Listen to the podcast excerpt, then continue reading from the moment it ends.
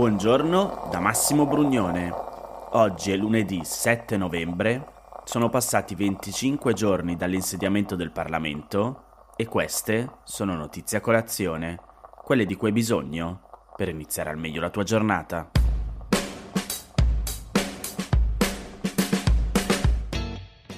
Mentre sto registrando le ultime notizie sui migranti bloccati a bordo delle navi nel porto di Catania, sono che ce ne sono 35 sulla nave Humanity One di SOS Humanity e 215 sulla GeoBarent di Medici Senza Frontiere. Per il governo non sono persone fragili che hanno bisogno di aiuto, quindi non hanno diritto di scendere dalle navi per essere soccorsi. Ma Facciamo un passo indietro per capire meglio la situazione. Venerdì il governo di Giorgia Meloni ha approvato un decreto interministeriale che vieta alle ONG di far sbarcare nei porti italiani i migranti soccorsi in mare. Nello spiegarlo in conferenza stampa, il ministro dell'interno Matteo Piantedosi, riferendosi in particolare alla Humanity One, ha detto che sarebbe potuta rimanere in porto, leggo tra virgolette, solo per il tempo necessario a verificare emergenze a bordo di cui ci faremo carico. Poi sarà invitata a lasciare le acque italiane e per emergenze a bordo ha specificato che si intendono persone malate, minori o donne incinte. Non finisce qui. Il ministro dell'Interno ha anche detto che le navi che battono bandiera di un certo Stato devono essere trattate come un'isola di quello Stato implicando che quindi il governo dello Stato in questione dovrebbe farsi carico delle richieste d'asilo che avvengono a bordo. Quindi, nel caso della Humanity One, il governo norvegese e in quello della GeoBarents, quello tedesco. Da giurista mi permetto di dire che è un'interpretazione abbastanza creativa delle norme sul diritto d'asilo e degli obblighi dei governi in tema di soccorso in mare, non a caso la decisione del governo è stata criticata da molti che ritengono sia un'evidente violazione delle leggi internazionali e in particolare della cosiddetta Convenzione di Amburgo del 1979, che prevedono che gli sbarchi debbano avvenire nel primo porto sicuro, sia per prossimità geografica dove è avvenuto il salvataggio, sia dal punto di vista del rispetto dei diritti umani. Ora, Qualunque studente al primo anno di giurisprudenza sa che le leggi sono organizzate secondo un sistema di fonti, dove quella superiore non può essere scavalcata da quella inferiore, e gioco forza, un trattato internazionale, non può essere ignorato semplicemente facendo un decreto ministeriale. Nel caso concreto questo implica dei problemi giuridici non da poco, perché ieri sera il governo ha dato l'ultimatum alla nave Humanity One di lasciare il porto di Catania entro le 12 di oggi, ma anche togliendo un attimo di mezzo la discriminazione e la violazione della Costituzione avvenuta nello scegliere chi poteva scendere dalla nave e chi no, sulla base di condizioni di fragilità o meno, e impedendo quindi a 35 persone di sbarcare, Secondo appunto le norme del diritto internazionale, il capitano della nave non può allontanarsi da Catania perché è la legge a imporgli di far sbarcare i naufraghi nel porto sicuro più vicino. Se lo facesse di abbandonare Catania, commetterebbe un illecito. E questo è il motivo per cui la Humanity One ha annunciato di voler fare ricorso al TAR contro la decisione del governo. Aggiungo un altro aspetto giuridico, perché è vero che l'articolo 83 del Codice della Navigazione italiano garantisce al governo la possibilità di vietare il transito e la sosta di navi private nel mare territoriale italiano per motivi di ordine pubblico. Credo che sarebbe molto difficile però difendere un argomento del genere in tribunale. Com'è possibile che l'arrivo di poche decine di persone in condizioni di estrema vulnerabilità metta a rischio l'ordine pubblico di un paese da 60 milioni di abitanti? Ora, 35 persone della Humanity One più 215 della GeoBarents fa 250. 250 persone che il governo non vuole far sbarcare perché possono mettere a rischio l'ordine pubblico? 250 fa lo 0,0004% della popolazione italiana. Dall'altra parte uno dei temi di chi è contrario allo sbarco dei migranti è che però oggi sono 250, domani 300, dopodomani 500 ed ecco la preoccupante invasione. E qui pongo due temi. Dall'inizio del governo Meloni, in Italia sono sbarcati oltre 9.000 migranti, di questi soltanto 985 sono stati salvati dalle ONG, Tutti gli altri, che vuol dire l'89% dei migranti sbarcati in queste settimane, sono stati portati a terra da motovedette della Guardia Costiera e della Guardia di Finanza, intervenute per soccorrere grossi pescherecci o barconi partiti dalla Libia o in arrivo dalla rotta turca e riusciti ad entrare in zona SAR italiana. Sono intervenute anche imbarcazioni di Frontex e altri sono sbarchi autonomi prevalentemente dalla Tunisia a Lampedusa. Questi dati ci dicono che in realtà il governo Meloni sta aiutando la maggior parte dei migranti a sbarcare, ma invece sta facendo la guerra a 35 persone presenti sulle navi dell'ONG. Ora la domanda è, forse soltanto perché appunto sono state salvate dall'ONG?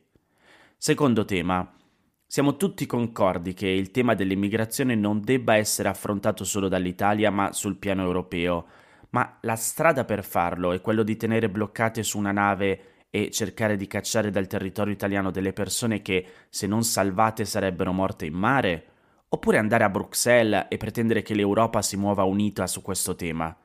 Chiedere ai nostri rappresentanti italiani eletti al Parlamento europeo di proporre leggi europee in questo senso? Quale delle due strade porta davvero a un effettivo e definitivo cambiamento?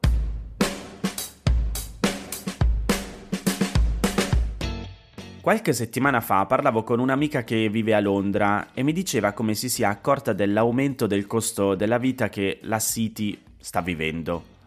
A rendere chiaro quanto sia aumentato è Luca Carrello con un articolo su Milano Finanza. Un cetriolo costa 2,5 pound. Una bistecca è passata da 8 a 17 pound. E anche fast food come Burger King hanno aumentato i prezzi di circa l'11%, mentre le utenze hanno raggiunto cifre esorbitanti.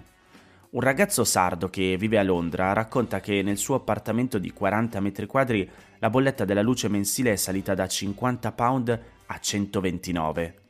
L'inflazione a Londra è ai massimi dagli ultimi 40 anni, più 10,1%. La crescita dei prezzi nel Regno Unito è generalizzata, ma c'è un settore dove gli aumenti sono fuori controllo. Sempre il ragazzo sardo racconta, leggo tra virgolette, quando è scaduto il contratto mi hanno chiesto 400 pound in più di affitto per il rinnovo. Prima pagavo 1500 pound, poi me ne hanno domandati 1900. Ha cercato un altro appartamento. Ma nei suoi stessi panni si sono ritrovati migliaia di londinesi e così ora vengono indette le cosiddette aste sugli affitti. Ed è questa la notizia di cui in realtà volevo parlarvi. In pratica non c'è più un prezzo esposto e tu sei sicuro che almeno pagando quello ti assicuri l'appartamento. Adesso presenti un'offerta in busta chiusa e chi scrive la somma più alta si giudica l'alloggio. Per un affitto. Sempre il ragazzo sardo a Milano Finanza racconta di una casa che è andata via per 3.000 pound al mese e il prezzo di partenza era 1900.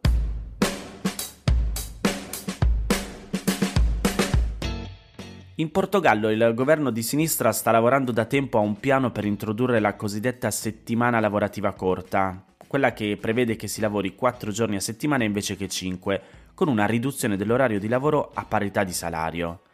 Ve la ricordate, è una proposta di cui si discute da alcuni anni, soprattutto in Europa, e che alcuni paesi applicano già in forme diverse o sperimentali. Così mercoledì scorso è stato presentato alle varie parti sociali il progetto pilota del governo, che è scandito in più fasi a partire da giugno del 2023 e riguarderà sia il settore pubblico che quello privato. È un progetto pilota, appunto, perciò il governo vuole sostanzialmente condurre un esperimento per vedere come andrà e capire se la settimana lavorativa corta sia applicabile in modo più sistematico. Il piano però è ambizioso e strutturato. Alla prima fase parteciperanno solo le aziende che faranno domanda entro gennaio 2023 su base volontaria e senza sovvenzioni da parte del governo per incentivare le domande, il che è un modo per verificare che ci sia un effettivo interesse a realizzare il progetto. La seconda fase introdurrà la settimana lavorativa di quattro giorni nel settore pubblico, dove in generale la proposta è stata accolta con favore. Nella terza fase invece verranno sovvenzionate 60 aziende per partecipare al progetto, che faranno parte di uno studio comparativo con altre in cui si sarà mantenuta la settimana lavorativa già in vigore, quella dal lunedì al venerdì per intenderci. Gli imprenditori portoghesi non hanno preso benissimo l'iniziativa, però sarà appunto la realtà dei fatti a dire se e quanti parteciperanno al progetto. Tra le sperimentazioni più promettenti in Europa c'è quella dell'Islanda, dove è attivo dal 2015 un test che ha ridotto l'orario per 2500 lavoratori a 35 o 36 ore settimanali. Sembra che i servizi forniti non ne abbiano risentito e che anzi ci sia stata una maggiore produttività. In Spagna sono in corso sperimentazioni con una riduzione da 39 a 32 ore settimanali, mentre in Belgio da quest'anno i dipendenti possono concordare con i datori di lavoro una riduzione da 5 a 4 giorni, ma mantenendo lo stesso numero di ore. Vedono come va per 6 mesi e poi decidono se continuare. In Francia invece si lavora già 35 ore settimanali grazie a una legge del 1998, ma gli esiti e i costi di quella decisione sono ancora oggi molto dibattuti.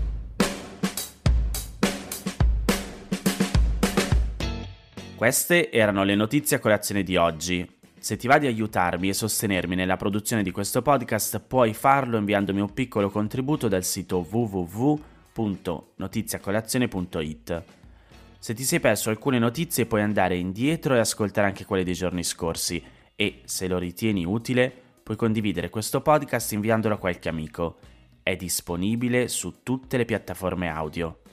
Ricordati che se vuoi puoi iscriverti al canale Telegram di Notizia Colazione per riceverle tutte le mattine direttamente sul tuo smartphone, oppure mandami il tuo numero di telefono alla email notiziacolazione-gmail.com per riceverle via Whatsapp. Ti aspetto domani per iniziare insieme una nuova giornata. Un saluto da Massimo Brugnone.